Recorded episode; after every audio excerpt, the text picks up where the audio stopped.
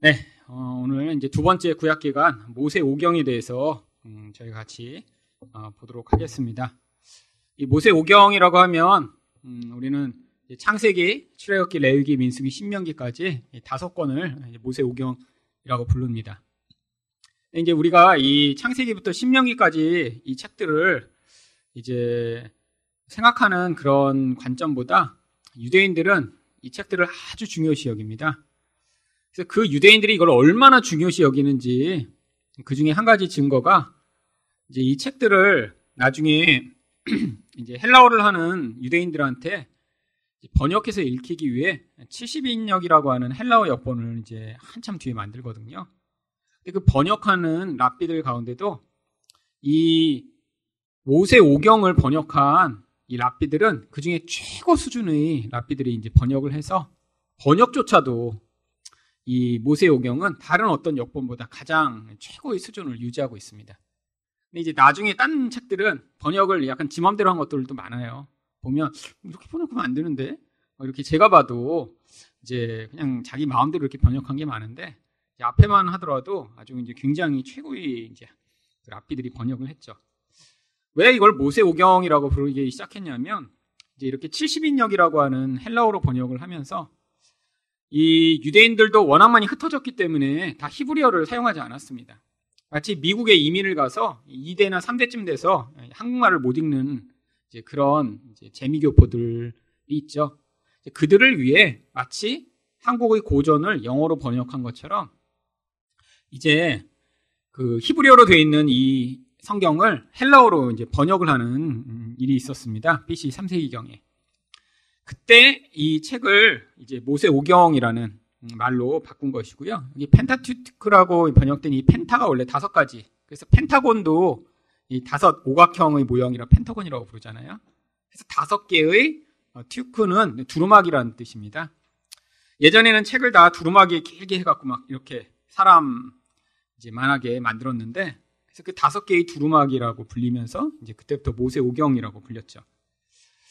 우리는 당연히 이제 모세 오경이라고 부르고 이 책들이 모세가 기록했다고 이제 너무 당연하게 생각하고 있는데 어, 성경에서도 이것을 모세의 저작이라고 너무 당연하게 이야기합니다. 출애굽기 24장 4절 어, 거기 나오는 첫 번째 구절을 한번 같이 읽어보죠. 시작.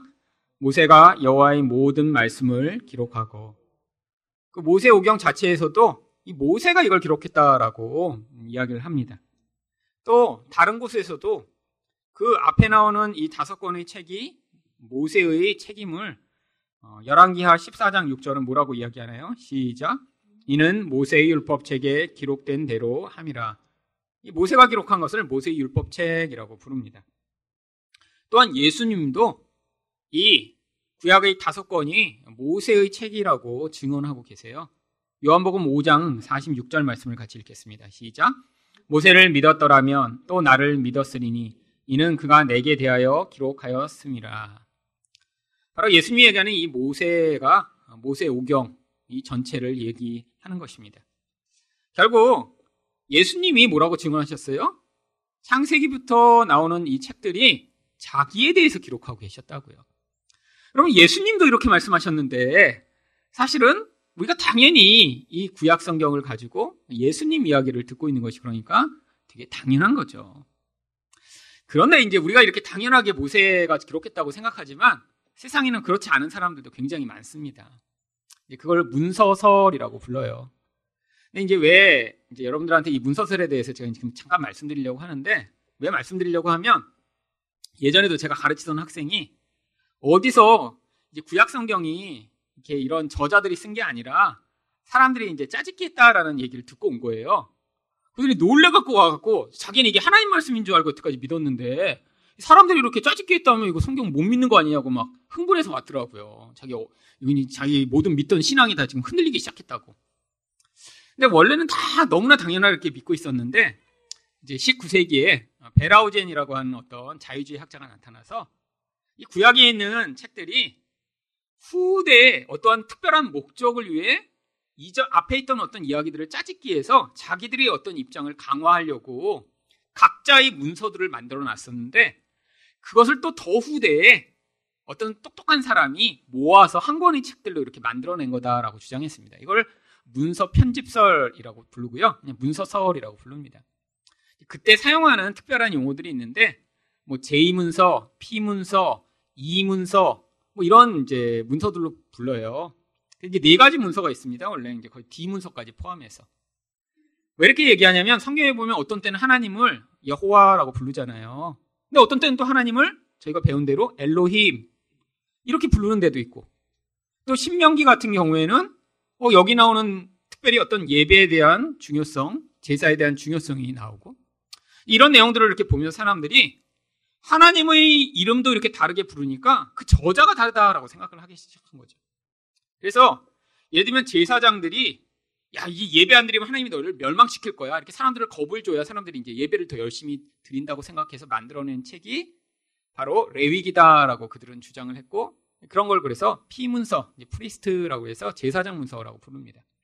그러니까 이제 모세가 이때 기록해서 그게 전승으로 내려온 게 아니라 예를 들면 뭐 BC 뭐 8세기, 7세기 그러니까 이제 이스라엘 백성들이 뭐 바벨론으로 포로된 그런 상황, 또 포로되기 전의 상황, 또 그 훨씬 이후에 이전에 이렇게 모세가 썼다라는 그 모세의 권위를 가지고 이런 책을 써서 사람들에게 어떠한 자기 의도를 전달하기 위해 썼다라고 생각을 했죠. 근데 이렇게 돼버리면 무슨 문제가 생기나요? 이게 하나님 말씀이 아닌 게 돼버려요. 사람들이 자기의 역사를 자기들이 조작을 한 거죠. 그래서 이 자유주의 학자들이 가장 먼저 하는 일이 뭐냐면 저자를 다 이렇게 없애버리고 심지어는 바울도 나 바울이 이렇게 기록된 거를 바울이라고 주장하는 어떤 장로가 이렇게 쓴 거다라고까지 심지어 주장합니다. 여러분 그 차이가 뭔지 아세요? 바울이 이렇게 써서 하나님의 영감으로 우리에게 주시는 말씀으로 그러면 그게 된 게 아니라 바울이라고 스스로 주장하는 어떤 딴 사람이 하나님과 관계없이 어떠한 자기 권위와 또 자기 특별성을 드러내고자 이렇게 썼다면 그거는 우리가 믿고 의존하고 따라갈 하나님 말씀이 아닌 게 돼버리죠. 그래서 굉장히 유명한 바울 신학자들 중에도 이 바울 서신 같은 경우에도 바울 서신 중에 나는 네 개만 바울이 썼다고 믿는다. 뭐 다섯 개만 믿는다. 뭐 여섯 개만 믿는다. 학자마다 다 이제 틀린 사람들이 많습니다. 대부분 자유주의 학자들이고요. 놀라운 거는 그들은 자기가 이렇게 믿는 대로 살아요, 그래도. 그래서 내가 바울이 썼다고 믿지 않는 책에서는 인용도 하지 않습니다. 그러니까 이제 대부분의 사람들이 이건 바울 책이야 확실한 책들은 이제 로마서 갈라디아서 이런 책이거든요. 근데 이제 이게 바울이 썼다고 사람들이 이제 주장하는데 그렇지 않다라고 믿는 사람들이 있는 책들이 몇권 있어요. 그런 거는 이제 나중에는 인용도 하지 않고 나는 이건 거짓말이다라고 이렇게 주장을 하죠. 근데 이제 하나님에 대한 기본적인 지식이 없으면 그렇습니다. 하나님이 이 성경이 하나님 백성을 위해 꼭 필요한 것이라면 이게 이렇게 66권으로 만들어지는데 하나님 분명히 개입하셔 오셨겠죠. 그래서 이렇게 남도록 만드신 거겠죠. 그리고 우리가 지금도 그 말씀을 가지고 은혜를 받으며 하나님 백성이 살아가기에 필요한 모든 필요한 것들을 공급받고 있겠죠. 그러니까 이 자유주의자들이 그걸 파괴하고자 이런 일들을 만들어내는 것입니다. 자, 창세기는 원래 히브리어로 베레시트라고 읽습니다. 왜 이 히브리어 이름이 이렇게 됐냐면 그 책의 맨 처음에 시작하는 히브리어 단어를 그냥 히브리인들은 그 책 이름으로 불러요. 그래서 원래 창세기 1장 1절이 이렇게 시작합니다. 히브리어를 읽으면 בראשית ברא אלהים 이렇게 시작해요. 그래서 그 בראשית라고 하는 단어가 그 책의 원래 이름이에요. 근데 그 בראשית가 뭐냐면 여기 나온 대로 그냥 태초에라는 뜻입니다. 창세기도 처음 시작이라는 뜻을 갖고 있죠. 그래서 영어로는 제너시스라고 부릅니다. 근데 창세기는 왜 쓰셨죠? 창세기 전체의 주제를 줄이고 줄이고 줄이고 줄여서 한 문장으로 제가 만들었습니다. 같이 한번 읽어보시죠. 시작. 하나님이 타락한 인류 가운데 이스라엘을 선택하여 세상에 보고를 흘려 보내시고자 하심. 자, 인류가 타락했습니다. 그런데 거기서 하나님이 어떤 특별한 선택을 받은 사람들을 만들어내시더니 그들만 구원하고 끝이 아니라 그들을 통해 또 다시 하나님의 복, 생명을 흘려보내는 그 일을 위해 선택하셨다는 거예요. 그러니까 창세기를 여러분이 배우시고 나서 뭘 기억하고 계셔야 돼요? 아, 나도 타락한 자인데 하나님이 나를 선택하셨고 그리고 나만 잘 살고 죽도록 나를 택하신 게 아니라 나를 통해 그 생명과 은혜가 흘러가도록 하나님이 나를 부르셨구나라고 창세기 결론을 지금 알고 계시면 여러분 창세기 제가 127번 설교를 했는데 네, 그거 다 안 들으셨어도 결론만 알고 계시면 됩니다. 그래서 이 창세기 전체의 가장 중요한 어, 주제 되는 그 단어, 이제 주제 단어입니다. 주제라고 제가 잘못 썼는데 주제 단어가 바로 선택입니다. 선택. 자, 두 번째 그럼 출애굽기는 어떻게 히브리어로 읽나요? 쉐모트라고 읽습니다. 쉐모트는 이름이라고 시작해요. 처음에. 근데 이 출애굽기의 주제가 무엇인가? 우리 한번 같이 읽어보죠. 시작. 하나님이 애굽에 노예된 이스라엘을 권능과 유월절 어린 양의 피로 구원하심. 그래서 주제 단어가 구원입니다. 구원. 자, 여기 나와 있는 노예된 자들을 하나님의 권능과 또 희생으로 하나님이 구원해내시는 그 이야기가 출애굽기 전체의 주제죠. 그래서 우리가 관계 있는 거예요. 여러분이 출애굽기를 읽으시고 아 내가 세상의 노예돼서 이렇게 정말 노예와 같은 인생을 살 수밖에 없었는데 하나님이 그 놀라운 권능을 내 인생 가운데 개입하셨구나. 또한 예수 그리스도로 말미암는 그 희생으로 나를 구원해 주셨구나라는 걸 여러분이 출애굽기를 읽고 깨닫고 계시면 출애굽기를 잘 읽으신 것입니다. 세 번째 레위기는 와이크라라는 히브리어로 시작합니다. 뭐 이 이제 히브리어는 첫 단어니까 거기에는 이런 의미가 있어요. 그리고 그가 불렀다. 사실 이 부름이라는 건데 뭘 위해 불렀는지 이 주제와 관련됩니다. 사실 그 내용을 보시면 무엇을 위해 하나님 백성을 부르셨는지 이렇게 이야기합니다. 같이 읽어볼게요. 시작. 하나님이 이스라엘을 영적, 육적으로 거룩하게 하는 방법을 가르치심. 네. 거룩이라고 하는 것을 하나님 백성들에게 가르치시고자 하나님 불러내셨다는 거예요. 거룩이라는 게 무엇이죠? 죄가 없음입니다. 이 죄라는 것, 거기서 벗어나는 게 바로 축복을 받는 거예요. 왜 죄, 왜 그렇죠? 죄는 영적 죽음을 가져오니까요. 영적 죽음을 가져오면 그 영적 죽음을 경험하는 인간은 악취를 풍겨내고 파괴를 만들어내고 결국은 멸망을 경험하게 되어 있습니다. 여러분, 사실 이 인간만 이런 죄로 말미암아 이런 무서운 파괴를 해요. 그죠? 죄는 인간 안에 무서운 욕심, 이기심을 만들어내고 결국 다른 사람을 죽여서까지 자기 유익을 취하게 만드는 그런 무서운 경향성을 만들어내거든요. 그럼 짐승들은 안 그렇습니다. 짐승들이 뭐 이렇게 사자가 아무리 힘세다고 초원에 다니는 뭐 들소 막 한 100마리 잡아놓고 거기다가 쌓아놓은 다음에 다른 사자 못 먹게 하고 그다음에 그냥 먹으면 그냥 죽어 그냥 그러고 그냥 거기서 지키고 있나요? 아니에요. 여러분 동물의 왕국 보면 이상한 장면들이 가끔 있습니다. 사자들이 옆에 있는데 들소들이 그냥 옆에서 풀 먹고 그냥 있어요. 근처에. 왜 그렇죠? 사자가 배부를 때. 필요한 이상으로 살생을 안 해요. 왜? 걔네들은 늘 거기 있고 내가 더 욕심을 부리지 않아도 이제 배고프면 움직이면 그때 뛰면 돼. 들소들도. 한 마리 죽었으면 그 다음부터는 그냥 어슬렁어슬렁 풀 먹습니다. 인간은 안 그렇대요. 인간은. 왜? 욕심 때문에 그래요. 근데 왜 욕심이 생겼죠? 죄가 들어오면서 하나님의 생명을 경험하지 못하니까 그래서 끊임없이 나를 위해 쌓아야 되고 나의 쾌락만을 위해 사는 존재가 되어버렸죠. 그게 바로 죄가 만들어내는 무서운 결과입니다. 거기서부터 하나님이 하나님의 백성들을 구원하셔서 그 하나님의 사랑을 누리고 하나님과 관계를 맺어 그 풍성함을 전달하는 삶이 되고자 거룩함으로 부르신 거예요. 물론 이것도 이제 신학에 나타날 어떠한 일들을 이 앞에 어떤 율법을 통해 보여주고 계십니다. 그래서 이 레위기의 주제 단어가 거룩이죠. 민수기는 광야에서 이스라엘 백성들이 이제 걸어가는 과정 가운데 숫자를 세시고 그 숫자의 결과들을 이제 보여줍니다. 그래서 배, 미드바르 이렇게 시작을 합니다. 이 미드바르가 광야라는 단어고요. 그다음에 배는 거기에서 이런 뜻이라 광야에서라고 하는 히브리어 의미를 가지고 있습니다. 근데 신기하게 밑에 나오는 데바림이라는 그 말씀이라고 하는 신명기의 의미와 이 미드바라는 단어가 원래 어원이 같아요. 보세요, 여기. 헬라 히브리어는 원래 모음이 없거든요. 그래서 여기 미드바르 할때 드바르랑 데바림이랑 사실은 똑같은 음, 철자를 가지고 있습니다. 결국 광야에서 뭘 듣는다는 거예요? 하나님의 음성을 듣게 된다는 거예요. 왜? 왜 광야에서만 하나님의 음성 들을 수 있죠? 거기서는 의지하지 않으면 죽으니까요.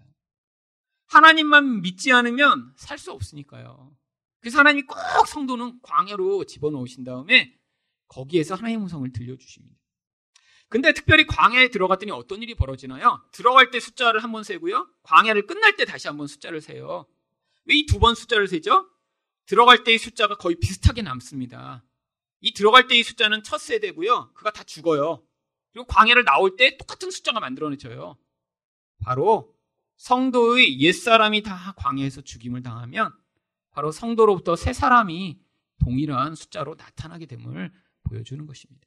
결국 성도라는 존재는 광야에 들어가 옛사람이 죽고 새 사람으로 살아나 하나님 나라에 들어가게 되는 존재임을 이 민수기를 통해 그림으로 지금 보여주고 계신 거예요. 그래서 민수기 주제를 한번 같이 읽어보죠. 시작. 하나님이 불순종하는 이스라엘을 광야에서 인도하시며 새 세대를 만들어 내심. 이 불순종하던 옛 사람들이 다 광야를 통해 죽임을 당하는 것입니다. 그래서 민수기 주제는 단어는 인도입니다. 마지막으로 신명기라는 책을 보면 말씀으로 시작합니다. 신명기는 이제 어떤 사건이 거의 안 나오고요. 전부 다 뭐가 나오냐면 모세의 설교만 계속 나와요. 사실 그 안에 그래서 뭐를 근데 그렇게 무슨 이야기를 이렇게 많이 했냐? 몇 십 장이 걸쳤어. 40장이나. 그 내용이 이제 주제입니다. 같이 읽죠. 시작. 하나님이 이스라엘에게 가나안에서 어떻게 살아가야 할지를 율법으로 교훈하심. 이제 새로운 땅에 들어가 살아야 되는데 이전의 삶의 방법과는 다른 방식이 필요하다는 거예요. 신명기가 그럼 우리한테 어떤 의미가 있는 거죠? 이제 우리는 하나님의 나라라고 하는 새 나라를 살아간 자들입니다.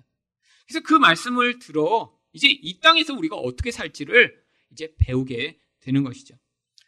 그래서 이 신명기의 핵심 주제 단어가 바로 순종입니다. 이 모세 오경 전체에 나오는 핵심적인 내용들이 도대체 무엇인가 많은 내용이 나오는데 뭐 이 시간에 그 긴 내용을 할 수가 없잖아요. 그래서 이제 몇 가지만 출연했습니다. 큰 주제에만. 첫 번째는 창조, 타락, 구속의 과정이 무엇인가를 보여주는 것입니다. 자, 우리 이제 아주 세세하게 저희가 창세기를 보았습니다. 뭐 아브라함 설교 뭐 몇십 번, 뭐 이렇게 이제 몇십 번씩 들었으니까 사실은 그렇게 많이 듣다 보면 많은 내용이 있죠. 하지만 그것들도 관통하는 아주 중요한 주제가 있다는 거예요. 바로 아브라함에게 있어서는 선택과 믿음이라고 하는 핵심적 주제가 있는 것입니다. 어떤 선택이죠? 타락한 인류 가운데 아브라함이 뭔가 잘하지 않았는데 아니 택함을 받은 다음에도 별로 멋진 모습을 못 보이는데 근데 하나님이 그냥 그 중에 택하셨다는 거예요. 여러분 아브라함이 뭐 잘한 게 있나요? 아니에요.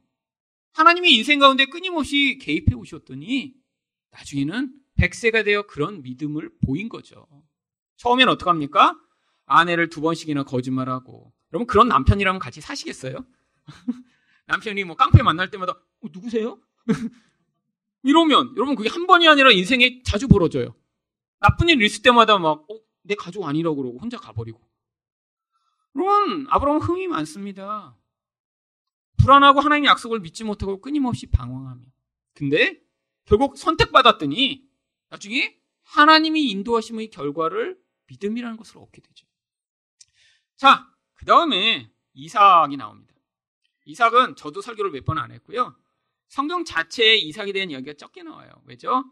이삭이 예수 그리스도를 모형하며 또 하나님의 백성들이 받은 복을 짧게 보여주기 때문입니다. 그게 길게 써 있으면 우리가 이제 어떻게 알면 되냐면 아, 이 땅에서 이렇게 예수님으로부터 받는 복이 아주 많구나. 이렇게 착각할까 봐. 인생에서 사실 복은요. 여러분 짧게 짧게 받는 거예요. 짧게 짧게. 그리고 뭐가 많습니까? 고난이 길어요, 원래. 여러분, 그게 인생이에요. 여러분, 그 복이, 근데 길고 고난이 하나도 없는 곳이 그게 천국이죠. 거기에 갈 거 준비하느라고 여기서는 만만 잠깐 잠깐 보여주시고자 이삭의 인생도 짧은 거예요. 그래서 이삭이 삶이 이렇게 개인적 삶이 풍성하게 나온 건 한 장밖에 없어요, 솔직히. 어떤 장면이요? 우물 팠더니 계속 우물 나오더라. 농사 졌더니 백배의 축복을 얻었더라. 그럼 인생에서 뭐 우물 파시면 이렇게 그러면 다 예수 믿는 사람도 어디 가서 우물 파야겠네요. 어, 물 장사하고. 여러분 이런 거 보고 나서 그냥 하나님 백성들이 뭐 하기만 하면 일이 다 잘 된다. 이런 사기에 넘어가시면 안 되는 거죠. 분량을 보세요, 분량을. 여러분 우리는 분명히 복을 받은 자입니다. 그래서 그 은혜를 반드시 인생 가운데 경험하게 돼 있어요. 이삭이 고난을 안 겪었다고 고난을 안 겪었을까요? 아니에요. 여러분 이삭 오래 살았습니다. 170세가 되도록 살면서 인생이 짧게 기록된 거예요. 복 받은 건 짧고 나머지는 되게 힘들었을 것 같아요. 생각해 보세요. 100세 이후에 눈도 안 보이게 됐고 아들 둘은 싸우고 하나는 떠나버리고 큰 아들은 잘났다고 그렇게 갖고 짐 챙겨서 다 가출해 버리고 아내도 일찍 죽고. 그럼 그게 복일까요? 얼마나 힘들었을까요? 근데 성경에 그런 거 싹 기록하지 않습니다. 왜? 이사가 인생을 통해 하나님 믿는 자에게 주어지는 이 생명의 복이 얼마나 풍성한가를 짧게 보여주시고자 하는 거죠. 자, 야곱은요? 우리 야곱 이야기는 많이 성경에서 봤습니다. 그래서 야곱 이야기가 뭐예요? 변화되기 위해 얼마나 오랫동안 끌려다녀야 되는지, 얼마나 포기할 게 많은지, 내려놔도 내려놔도 또 내려놓을 게또 있다는 사실을 보여주는 거죠. 아버지 사랑 내려놨어요. 그랬더니 라헬 붙었더니 라헬 내려놨어요. 그랬더니 또 어떻게 돼요? 요셉 붙들어요. 요셉 또 내려놓으니까 또 어떻게 돼요? 그 다음에 베냐민 붙들어요. 나중에 죽기 전에야 다 내려놓고 하나님 제가 이렇게 다 이제 하나님이 내 인생에 주신 결과를 받아들이겠습니다. 했더니 하나님이 그제서야 요셉도 돌려주시고 베냐민도 돌려주셔서 내가 편안히 눈을 감게 됩니다. 그러고 죽는 거예요. 여러분 변화라는 게 이런 과정이라는 걸 보여주는 거죠. 요셉이요 하나님의 통치의 결과를 보여줍니다. 여러분 하나님이 통치한다는 게 무엇이죠? 성령으로 말미암아 하나님의 지혜를 받아서 세상이 흉년으로 다 죽어가고 있어요. 여러분 지금 보이시지 않나요? 아니요. 여러분 대부분이 근데 못 보고 계세요. 왜요? 이 흉년은 영적 흉년이기 때문이죠. 사람들이 밥은 먹고 있는데 지금 정말 다 죽어가고 있어요. 가정들은 훨씬 더 많이 깨지고 있고요. 정신병원에 입원하고 공황 장애에 시달리고 불안 장애에 시달리고 살지만 매일 죽고 싶어서 몸부림치고 차라리 죽는 게 낫겠다라고 생각하고 젊은이들은 다 소망을 포기하고 정말 좌절하고 살아가는 사람들이 점점 늘어나는 이 시대예요. 지금 흉년의 시대죠. 이 흉년 가운데 요셉이 뭘 했나요? 창고를 열어 그 창고를 통해 생명을 공급하기 시작합니다. 자기만 먹고 끝나는 게 아니에요. 내가 창고를 많이 지어서 부유하게 돼서 나 혼자 먹고 잘 사는 게 아니라 자기 가족, 친척 다 초대하고요. 그 나라와 인근 나라들까지 그 생명의 양식을 공급하기 시작합니다. 이게 바로 하나님 나라라는 거예요. 그래서 그걸 보여주는 거예요, 요셉이. 족장들의 인생을 통해 여러분 이전 삶과 전혀 다른 삶을 살죠. 만약에 이렇게 구원받지 못했다면 선택받지 못했다면 어떻게 살겠어요? 제가 지금 말씀드린 것과 정반대의 삶을 살아가고 있겠죠. 근데 우리 인생 가운데 그래서 이런 선택이 있어서 니네가 이렇게 변화되고 있다는 걸 보여주는 것입니다. 근데 이게 한 개인의 문제가 아니라는 것입니다. 바로 성도의 인생, 교회라고 하면 이런 구원의 여정을 반드시 겪는다라는 걸 보여주고자 그 다음에 이스라엘 백성들을 집단으로 선택하셔서 하나님이 그들을 어떻게 구원하시는지를 보여주는 것입니다. 그래서 그 다음 이스라엘 백성의 이야기가 나오는 거예요. 자 여기 나와 있는 이 창조 타락 구속의 모형적 과정을 한번 그림으로 보겠습니다. 출애굽기 출애굽부터 해갖고 지금 홍해 신해산 광야 가나안이라고 이제 써놨는데 여러분, 이게 이제 성도의 인생 가운데 나타나는 구원의 또 그림적 모형입니다. 맨 처음에 이제 애굽에 살고 있었죠. 근데 애굽이라는 곳은 어떤 곳인가요? 바로라고 하는 자가 이제 사람들을 압제합니다. 뭘 위해 압제하죠? 자기 피라미드, 자기 집을 짓고자 사람들을 데려다가 여기다 하루 종일 노동을 시켜요. 근데 노동하다가 이제 힘들어 지쳐 죽을까봐 자꾸 뭘 먹이죠? 마늘, 부추, 이런 걸 먹여요. 이게 뭐예요? 강장제. 그래서 더운데 땀 흘리다 그냥 죽어버릴까봐 이런 자극적인 향신료를 자꾸 먹여갖고 힘내서 살게 하는 거예요. 힘내서 뭐예요? 마귀를 위한 집을 짓게 만드는 것입니다. 놔주질 않아요. 하루 종일 죽을 때까지 일하는 거예요. 태어나서 죽을 때까지 이 바로의 압제 가운데 살아갑니다. 채찍을 맞으며 학대당하고. 이게 바로 영적으로 성도의가 구원받기 전의 상태라는 거죠. 마귀에 노예되면 뭐예요? 다 자기 집 짓는 줄 알아요. 다 자기 영광을 위해 사는 줄 아는데 그게 뭐 하는 거예요? 마귀의 집 짓는 일입니다. 거기서 벗어나지 못해요. 마귀는 계속 그런 자들에게 뭘 주죠? 향신료를 줘요. 옛날에는 마늘 부추 줬는데 요즘 뭘 주죠? 마약도 주고, 술도 주고, 담배도 주고, 돈의 쾌락도 주고 명품 가방도 때로는 줄 때가 있습니다. 그래서 사람들이 그거 하나 받으면 야 맛있다 좋다 이러면서 못 벗어나는 거예요. 이게 바로 세상 사람들입니다. 물론 그걸 받아 먹고 잘 누리는 사람도 있죠. 다른 사람보다 더 많은 명품 가방 갖는 사람이 있고요. 더 좋은 차 타는 사람이 있죠. 하지만 대부분은 어때요? 소수의 그 사람들 외에는 못 감깁니다. 그래서 뭐래요? 짝퉁 가방 들고 그 다음에 이제 부러워만 하는 거죠. 그게 더 비참한 인생이에요. 똑같이 비참해요, 사실은. 부러워하나 그걸 가지고 어, 내가 행복하다고 착각하고 있나. 나 마귀에게 뭐 한 거예요? 속아 넘어가고 살고 있는 인생입니다. 근데 그렇게 똑같이 살고 있던 자들에게 하나님은 어떻게 하세요? 이들을 택하셨대요. 그리고 나서 어떻게 하십니까? 바로 세상을 심판하여 이제 구원이라고 하는 이 길로 끌어 오셔야 되는데 마귀가 안 놔줘요. 절대로. 그럼 마귀가 그냥 순순히 놔주겠어요? 자기 밥인데요. 끊임없이 이러면서 파괴하고 미워하고 원망하고 이러고 살고 있는데 놔주겠어요? 그러니까 하나님이 권능으로 개입하십니다. 권능으로. 여러분 그래서 예수 처음 믿는 가정에는 이런 기적과 같은 일들이 늘 나타나게 돼 있어요. 근데 그렇게 돼서 정말 그때 그냥 바로 천국으로 직행하면 되는데 하나님이 그렇게 하시지 않고 어떻게 하십니까? 건너는 길에 또 뭐가 이렇게 딱 자리 잡고 있어요? 홍해가 가로가 고 있어요. 홍해가. 이걸 또 한번 지나야 돼요. 홍해를. 여기서 뭘 해야 된다는 거예요? 영적으로 죽었다가 살아나는 것입니다. 이걸 그래서 홍해를 신약성에서 뭐라고 부르죠? 세례라고 부르는 거예요. 세례. 세례가 뭐죠? 아, 이제 내 육신으로 사는 게 아니라 내가 이렇게 물에 들어가서 죽고 예수로만 살 수 있겠구나. 이 과정을 거쳐야 진짜 예수 믿는 사람 된다는 거예요. 여러분, 이거 그냥 교회 와서 이렇게 머리 물 묻히는 세례 얘기하는 거 아닙니다. 이거 안 건너고 이렇게 여기까지 왔다가, 어, 나 이거 건너기 싫은데요? 돌아가면 이 사람은 어떻게 되는 거예요? 구원으로 참여 못 하는 거예요. 여기 와서, 아, 정말 내가 이제 예수로 살아야겠구나. 내가 예수 믿어야 되겠구나. 예수 없으면 난 죽는 거구나. 끝이구나. 이 고백하며 여기에 믿음으로 이 바다를 건널 때 하나님 여기 마른 땅을 내시며 지나가게 하시고 거기에서 구원 임하는 것입니다. 근데 이렇게 되고 나서 바로 어디로 가나요? 바로 그 다음에 시내산 앞에 갑니다. 시내산 앞에서 하나님이 이제 여기다 놓으시고 여기서 언약을 맺으세요. 나는 너희 하나님이 되고 너희는 나의 백성이 되라. 그리고 이들에게 뭘 주십니까?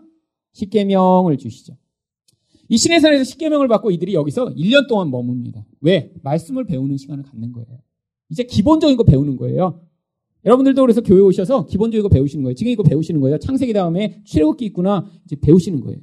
그 다음에 출애굽기 주제가 뭔지 이제 배우시는 거예요. 기초하는 거예요. 지금 기초반이에요. 네, 기초반. 자 이런 거 배워서 기본적으로 아 하나님이 이런 분이고 구원이라는 게 이런 것이고 예수 믿는 게 이런 거구나 이렇게 배우고 나면 기본을 배웠어요. 이제 기본을 배우고 나면 어떻게 하세요? 기본을 배운 자들을 집어 넣으시는 곳을 광야라고 부르는 것입니다. 광야. 자, 이 순서가 중요합니다. 순서가. 아직 내가 내 인생이 광야가 아니다. 그럼 뭐 하신 거예요? 기본도 아직 못 배우시고 여기 지금 머물고 있는 거예요, 그냥. 기본을 배우시면 인생 가운데 반드시 얼루 들어가야 돼요? 광야로 들어가게 돼 있어요. 아, 인생에 내가 광야가 많이 지났다 그러면 기본을 옛날에 좀 배우셨나 보죠. 근데 어설프게 배우고 들어가면 죽습니다, 여기. 잘 배우고 가야 돼요. 열심히 가야 됩니다, 열심히. 앞으로 광야 이제 아직 제가 볼 때 지금 덜 들어가신 분들 많아요. 들어갔다가 이렇게 너무 힘들어서 발 빼고 지금 다시 신해산 밑에서 지금 아직 20년째 교회 다니시는 분 많아요. 여기가 좋사오니 여기 가면 힘들 것 같아. 그래갖고 이제 중간에 또 이렇게 엘린 같은 물샘이 있거든요. 이렇게 엘린 같은 종려나무 밑에서 이렇게 샘 나오니까 여기 그냥 계속 살래요. 그러고 이제 여기 계속 있는 분들. 여기 이제 들어가야 됩니다. 들어가면 어떻게 돼요? 이제 39년 정도 여기 돌아야 돼요. 계속 돌아. 근데 들어가서 어떻게 돼요? 첫 세대가 다 죽어야 돼. 가서. 근데 하나님이 그 첫 세대를 왜 죽이신다 그랬어요? 바로 새 세대가 첫 세대의 죄악을 업고 가며 그게 얼마나 참혹하고 더러운 것인가를 여기서 고백하게 돼서 들어갈 때 숫자랑 나올 때 숫자가 똑같이 나오는 거예요. 여기 계신 분들이 이 광야를 지나면 뭘 경험하는 거예요? 여러분 안에 선한 게 없다라는 걸 고백하기 시작하는 거예요. 갔더니 부족한 게 많아. 뭐야 이게? 불평, 원망, 탐욕 이런 걸 계속 표출해 나는 거예요. 사람들이 죄악을 표출한 것마다 막 이름이 생깁니다. 예를 들면 막 매출하기 달라고 막 욕심을 부리다가 매출하기 입에 깨물고 거기서 죽어. 그래갖고 그것을 탐욕의 무덤이라고 부르죠. 거기서 첫 세대 가운데 일부가 여기 묻히고 또 가고 이런 식으로 갈 때마다 하나님이 거기 옛사람들을 묻어버리십니다. 여러분들이 우리가 이 광야를 지나면 이렇게 묻히는 거예요. 그러면서 우리 세 사람이 뭘 경험하는 거예요? 아, 이렇게 욕심내고 살면 안 되는구나. 이게 죄악이구나. 내 안에 하나님 그래서 새 사람을 창조하시고 새 사람으로 살아가는 은혜를 베풀어 주세요. 믿지 못하면 너무너무 고통스럽구나. 여러분 여기서 또 뭘 배우는 거예요? 내 마음대로 살지 못하는 걸 배우는 거예요. 하나님이 가라 그러면 가는 것입니다. 딱 갔는데 어, 야 여기 샘이고 참 좋다. 아, 여기 이제 한 여기 1년쯤 있으면 참 좋겠네. 이렇게 생각하고 이제 막 텐트도 깊이 박아요. 막한 1년쯤 있을 것 같아요. 막 그냥 깊이 박고. 그 다음에 이제 막 집도 그냥 막 그냥 대충 텐트가 아니라 아, 이거 안 되겠다. 여기 오래 살아야 되니까 여기 막 나무로 갖다 막 박아갖고 만들어. 막 콘크리트 붓고 그랬는데 다음날 아침에 텐트 걷어. 그럼 이제 떠나는 거예요. 그게 인생이라는 거예요. 그러면서 계속 내 맘대로 안 되네. 그리고 어느 데 갔는데 막 그냥 막 땅에 막 너무 그냥 돌도 많고 물도 없고 막 너무 힘들어. 그래서 아 여긴 다음 날이면 반드시 가겠지. 근데 다음 날, 그 다음 날, 그 다음 날 3년째 안 움직여. 그럼 막 원망과 불평이 막싹 트죠. 왜 하나님 왜 왜 왜, 왜? 여러분 그렇게 광야를 지나가는 거예요. 그래서 다 이걸 마치고 나면 그 다음에 어디로 가는 거예요? 가나안에 갑니다. 가나안 갈 때 꼭 건너가야 될 때가 있잖아요. 어디 건너가요? 요단강 건너가 만나래. 여러분 요단강 건너시면 어디 건넌 거예요? 이제 장례식장에서 뵙는 겁니다. 그래서 죽을 때까지 어디를 우리는 돌아야 돼요? 요단강 건너기 전에 이 땅 건너고 여기는 누구만 가요? 세 사람만 가는 거예요. 옛 사람은 아무리 멋져도 못 간다는 거예요. 그래서 누가 못 갔어요? 모세는 못 갔어요. 모세는 왜 모세가 못 가죠? 그 훌륭한 분이 율법의 대표자니까요. 율법으로는 못 간다는 거예요. 율법으로는. 그래서 이 그림을 이스라엘 민족으로 보여주신 것입니다. 우리 인생이에요. 우리 인생. 근데 이스라엘 백성들이 여기 돌다가 맨날 뭐라 그래요? 아, 그때 먹었던 마늘 부추, 그때 먹었던 조니 워커 그거 한 잔. 이거 자꾸 생각나는 거야. 옛날에 먹었던 거. 먹은 게 많은 분일수록 생각이 많이 납니다. 예수 믿으면. 저처럼 옛날에 먹었던 게 없는 사람은 아 그냥 칠성사이다 이런 것만 생각나는데 옛날에 뭐 술 종류대로 드셨어 봐요. 그 여기 갈 때 자꾸 생각나요. 자꾸. 그래서 차라리 이거 안 하고 가는 게 낫습니다. 또 했다고 못 가나요? 아니에요. 여기서 그러면서 이제 그러다가 몰래 한번 먹었다 이제 들켜갖고 또 챙피 당하고 이제 집에서 이제 혼나고 그러고 이제 다시 아 이거 안 되겠구나 이거 가는 거죠 자꾸 옛 습관을 자꾸 들키는 거예요. 그러면서 지나가는 것입니다. 결국 죄가 자꾸 깨어지는 거죠. 그러고 감출 수가 없어요. 여기서는 너무 힘들고 고통스러운 하나님이 이렇게 살게 하시는 이게 이스라엘 민족으로. 왜 민족으로 보여주실까요? 한 사람만 이렇게 하면 그 중에는 이렇게 은혜가 또 임하는 사람이 있잖아요. 그러니까 야 이거 어떤 사람은 해도 되고 어떤 사람은 그냥 하나님이 좀 착한 사람은 이걸 40년이 아니라 어떻게 해요? 그냥 비행기 태워서 이렇게 바로 이렇게 가게 하시는구나. 사실 빨리 걸어가면 7일이면 간대요 이 길이. 그러니까 이렇게 생각하는 사람이 있을 거 아니에요. 어, 나는 나는 조금 더 느리게 가도 열흘이면 지나가지 않을까요, 하나님? 열흘. 아니에요. 예외 없이 40년입니다. 예외 없이 40년. 그러면 40년 인생을 얘기하는 거예요. 인생. 동서남북으로 다 가도 소용없어요. 그냥 그 안에 갇혀서 40을 사는 거예요. 근데 새 사람이 되면 괜찮아요. 이것도 살만해요. 여러분 생각해 보세요. 새 사람은 애국 경험이 없습니다. 옛날에 먹었던 걸 기억을 못 해요. 마늘? 그게 뭐예요? 몰라. 옛날에 맛봤던 게 없으니까 지금 먹는 그 맛나가 좋아요. 그 지금 있는 걸로 다양한 요리를 만들어 먹어. 아침엔 죽으로 먹고 점심엔 부침개로 해 먹은 다음에 저녁에는 그걸로 스테이크 겸용해서 쫄깃쫄깃한 어, 만나 스테이크를 만들어 먹고. 어 그러면서 그냥 적응해서 잘 살아요. 감사해요. 근데 옛날을 경험한 사람들은 이게 안 돼요. 안 돼요. 왜? 자꾸 옛날 게 비교되거든요. 예수라는 것만으로 못 사는 것입니다. 그래서 자꾸 이게 분리해서 여기 떨어뜨려 내시는 거죠. 이걸 이스라엘로 이 출애굽기부터 신명기까지 보여주시는 것입니다. 자, 그 다음에 이제 이 책에서 나타나는 되게 중요한 또 내용 중에 하나가 언약과 율법입니다. 언약이라는 건 무엇인지 이제 말씀을 여러 번 드렸는데 언약의 핵심은 하나님이 자기의 생명을 담보로 하나님 백성과 약속하심을 보여주는 거죠. 그래서 이 언약에는 이제 언약의 핵심적인 내용이 여기 나온 대로 몇 가지가 나오는데요. 자, 처음에부터 한번 같이 읽어볼게요. 시작. 하나님은 이스라엘 택하여 그들과 함께 거하여 통치하고자 하신다. 하나님이 택하신 게 뭐예요? 그냥 택하신 게 아니라 통치를 원하시는 거예요. 우리를 다스리시기 원해요, 왕으로. 두 번째 B 읽겠습니다. 시작. 하나님은 이스라엘에게 땅을 주신다. 통치하시는데 땅이 필요하죠. 근데 이 땅이 어떤 땅이냐면 통치함을 받는 자들이 그 땅에 들어가 그 땅을 풍요롭고 아름다운 열매 맺는 땅 되도록 만드시는 것을 원하시는 것입니다. 10번 읽겠습니다. 시작.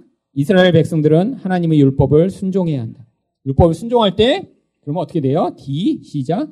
이스라엘이 순종하면 축복을 받고 불순종하면 저주를 받게 된다. 바로 이 언약의 핵심 내용이 이 안에 담겨 있는 것입니다.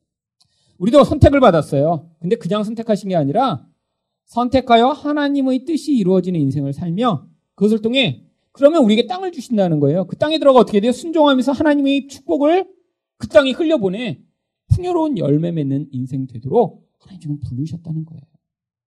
자, 그 다음에 이제 이 언약 가운데 우리가 잘 지켜야 될 율법의 내용이 이제 나오는데 그래서 이 출애굽기 레위기는 전체가 거의 많은 부분이 이 율법입니다. 근데 율법의 핵심적인 내용이 첫 번째 성막법, 또 제사법, 성결법 그 외에도 많은 율법들이 있는데 큰 묶음 단위로 나온 것만 여기 이제 써놨어요. 성막법은 뭐겠어요? 예배라는 것이 얼마나 중요한 것인가 예배에 관해 가르치는 것입니다. 그러니까 우리 성도의 인생 가운데 예배 없이 하나님의 생명과 은혜를 누릴 수 없다는 거예요. 결국 성도가 예배를 멀리하고 예배에 관심을 기울이지 않고 내 인생이 예배와 관계없는 삶이 되면 어떻게 된다는 거예요? 점점 저주와 같은 그 현상이 인생 가운데 나타나게 되는 거죠. 그래서 우리도 마찬가지입니다. 아, 난 교회 안 다니고 그냥 예배 안 드리는데 혼자 예수님 잘 믿어. 이런 분들 가끔씩 있어요. 여러분, 이런 분들이 뭐 하는 거예요? 사실은 지금 홀로 고립돼 죽어가고 있는 거예요. 여러분, 성도는 혼자서 성도가 될 수 없습니다. 제사법은 뭐예요? 근데 하나님은 이 풍요로움과 은혜를 경험하는데 예수 그리스도의 희생이 얼마나 중요하고 그 희생의 보혈로 얻게 되는 생명을 이야기하는 거죠.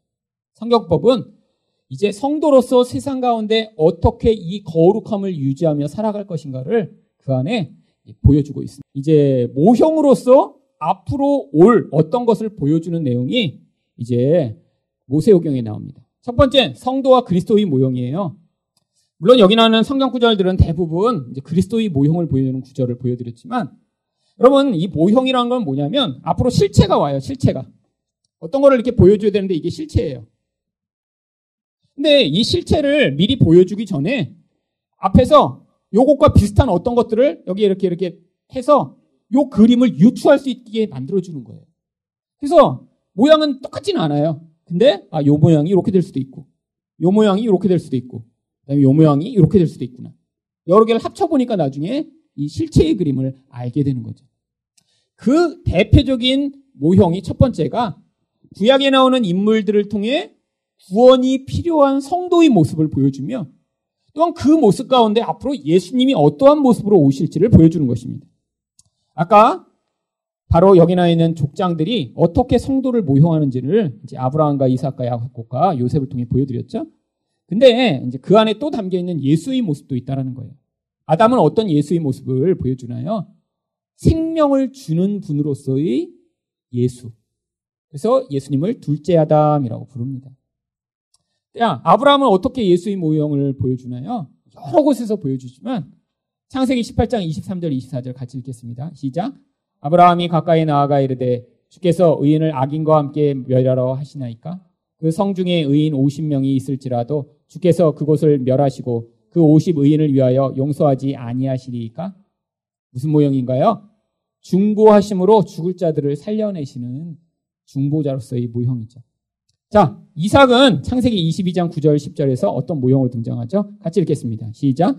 하나님이 그에게 일러 주신 곳에 이른지라 이에 아브라함이 그곳에 제단을 쌓고 나무를 버려놓고 그의 아들 이삭을 결박하여 제단 나무 위에 놓고 손을 내밀어 칼을 잡고 그 아들을 잡으려 하니 죽임을 당하는데 순종하며 그 죽음의 자리로 나아가는 바로 순종하신 예수 그리스도를 이삭이 모형합니다. 그래서 이삭도 여기서 예수의 모형으로 등장하는 거예요. 자, 야곱은 어떻게 모형하나요? 야곱이 대표적인 예수님 모형이 창세기 28장 12절에 나옵니다. 같이 읽겠습니다. 시작.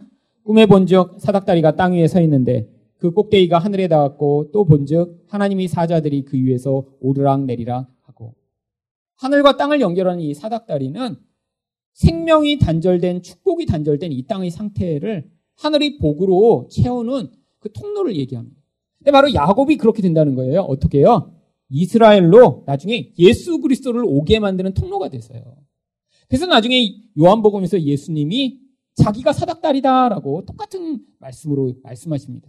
요한복음 1장 51절 말씀 읽겠습니다. 시작. 또 이르시되 진실로 진실로 너희에게 이르노니 하늘이 열리고 하나님의 사자들이 인자 위에 오르락 내리락 하는 것을 보리라 하시니라.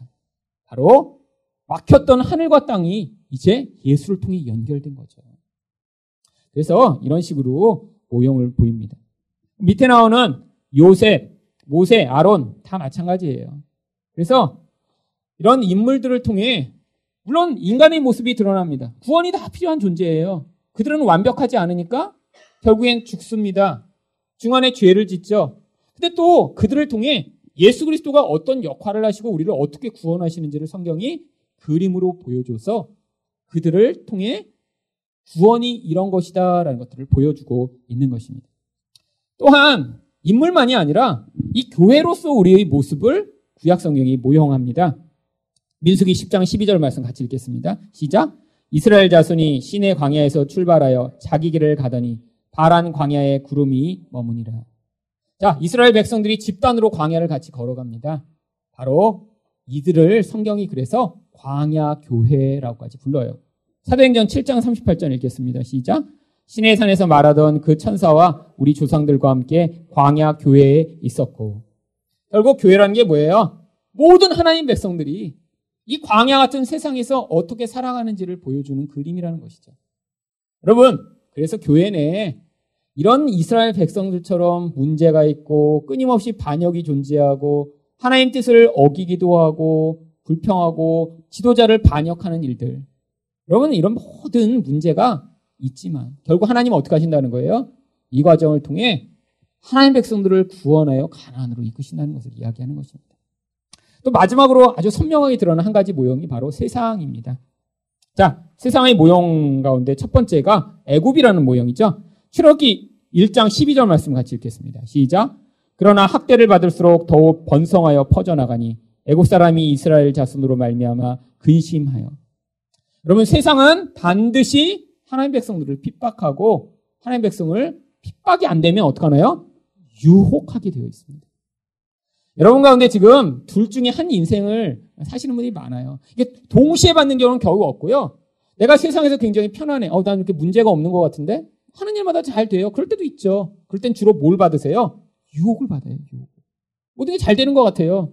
그럼 자꾸 어떻게 하게 만들어요? 세상의 풍조를 따라가고 싶어요. 다른 사람들처럼 살고 싶어요. 다른 사람이 추구하는 그 인생이 멋져 보여요. 자꾸 유혹하는 거예요. 그래서 뭐 하도록요? 진리가 아닌 비진리 가운데 거짓에 속아 살아가도록요. 근데 또 여기 가운데 고난을 경험하시는 분 계십니다. 인생이 내 마음대로 잘 되지가 않아요. 어려운 일이 자꾸 닥치고 울 수밖에 없어요. 그럼 또 뭘 경험하는 거예요? 결국 세상 때문이죠.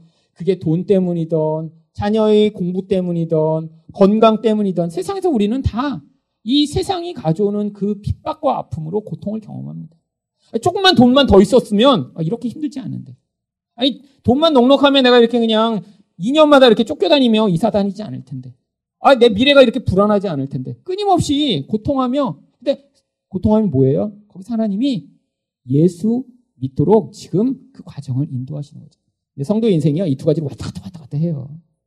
고통받으며 힘들었다가 또 잠깐 하나님이 여유와 풍요를 주셨다가 왔다 갔다 왔다 갔다 시계추처럼 다니다가 나중에 어디서 정착하는 거예요? 예수 그리스도에게 정착하며 이제 가나안에 가는 것입니다. 정착하고 보니까 거기가 막이면 이제 안 되는 거죠. 정착하셔서 예수에게 정착하셔야 돼요. 왔다 갔다 하다가도. 여러분 인생 가운데 반드시 왔다 갔다 합니다. 한 번 예수 믿고 끝까지 그냥 쫙 가는 경우는 없어요. 없어요. 이건 있을 수가 없어요. 그래서 여러분이 예수 믿으면서 이렇게 뭐 실수하고 실패하고 유혹받고 이거에 너무 이렇게 개의치 마세요. 그 과정이 구원받는 과정이거든요. 내가 괜찮은 줄 알았는데 광야 지나가면 이렇게 원망과 불평이 많구나 깨닫게 되는 게 성도의 인생이라. 왔다 갔다 하다가 결국 예수에게 정착돼서 그 예수로 말미암아 구원받는 거예요. 그래서 이 광야 인생을 신명기 8장 16절에 세상이죠. 광야가. 뭐라고 이야기합니까? 같이 읽겠습니다. 시작. 내 조상들도 알지 못하던 만나를 광야에서 내게 먹이셨나니 이는 다 너를 낮추시며 너를 시험하사 마침내 내게 복을 주려 하시며 그러면 광야에서 뭘 먹어요? 예수 그리스도인 만나를 먹는 것입니다. 그럼 만나의 실체가 뭐였어요? 만나도 그림이에요. 예수님이 뭐라고 하셨어요? 너희가 나를 먹어야 산다. 바로 예수를 먹는 것입니다. 예수를 어떻게 먹어요? 우리가 낮아져서 예수님밖에 없습니다. 인생이 이렇게 고백하게 되는 게 예수 먹는 거예요.